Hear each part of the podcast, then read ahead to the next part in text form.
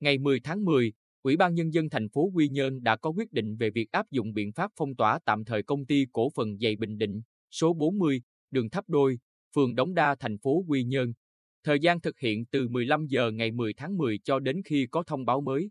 Theo ông Ngô Hoàng Nam, Chủ tịch Ủy ban Nhân dân thành phố Quy Nhơn, thành phố đã giao công an thành phố chủ trì, phối hợp Trung tâm Y tế thành phố và Ủy ban Nhân dân phường Đống Đa bố trí các chốt tại các đầu mối giao thông để đảm bảo phòng chống dịch hiệu quả tại khu vực phong tỏa.